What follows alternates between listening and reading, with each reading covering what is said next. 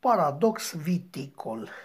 În lipsă de altceva mai de Doamne ajută, într-o seară am lăsat televizorul pe Antena 1, unde cei trei șefi lansați de ProTV fac o treabă foarte bună, pare să. La un anumit moment s-a vorbit despre preparat paste și, cum sunt un consumator constant de asemenea cestii, am devenit atent. Cei trei au preparat lucruri interesante, ieșite chiar din comun, iar părerea despre gustul regăsit în cele trei farfurii i-a fost cerută unei persoane adusă pe cai mari, Pavelescu Diana.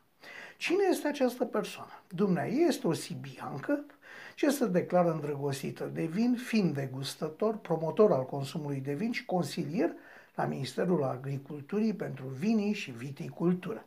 Păi, v-am spus că va veni pe cai mari? Da, v-am spus.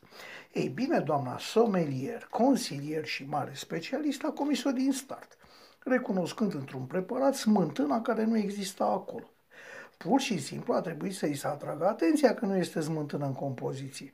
Lucru ciudat pentru o persoană cu un simție și din comun pentru depistarea gusturilor dintre cele mai fine. Dar asta este scuzabil, toți putem greși, toți ne înșelăm, toți ne lăsăm câteodată luați de val. Pe cuvânt că, deși m-a surprins, n-am considerat o greșeală capitală. Abia acum vine partea cu paradoxul. Doamna sommelier, specialist și consilier al Ministerului Agriculturii, a propus pentru fiecare farfurie de paste unul sau mai multe vinuri, care, în opinia dumneai, ar întregi bine, frumos și gustos experiența culinară. Între toate vinurile propuse n-a fost niciun vin românesc, niciunul.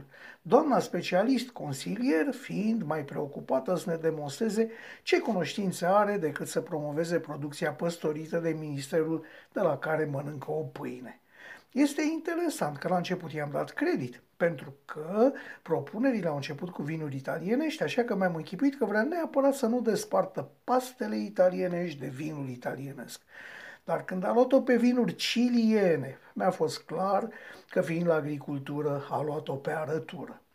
Greu de crezut, dar paradoxul românesc lucrează un consilier plătit din bani publici să facă ce este mai bine pentru via și vinul românesc, se zbate să se dea mare cu cunoștințele personale și să ne îndrepte spre importatorii de vin, uitând să promoveze ori măcar să amintească unul dintre produsele pentru care consiliază ministerul de la care papă niște bănuți publici.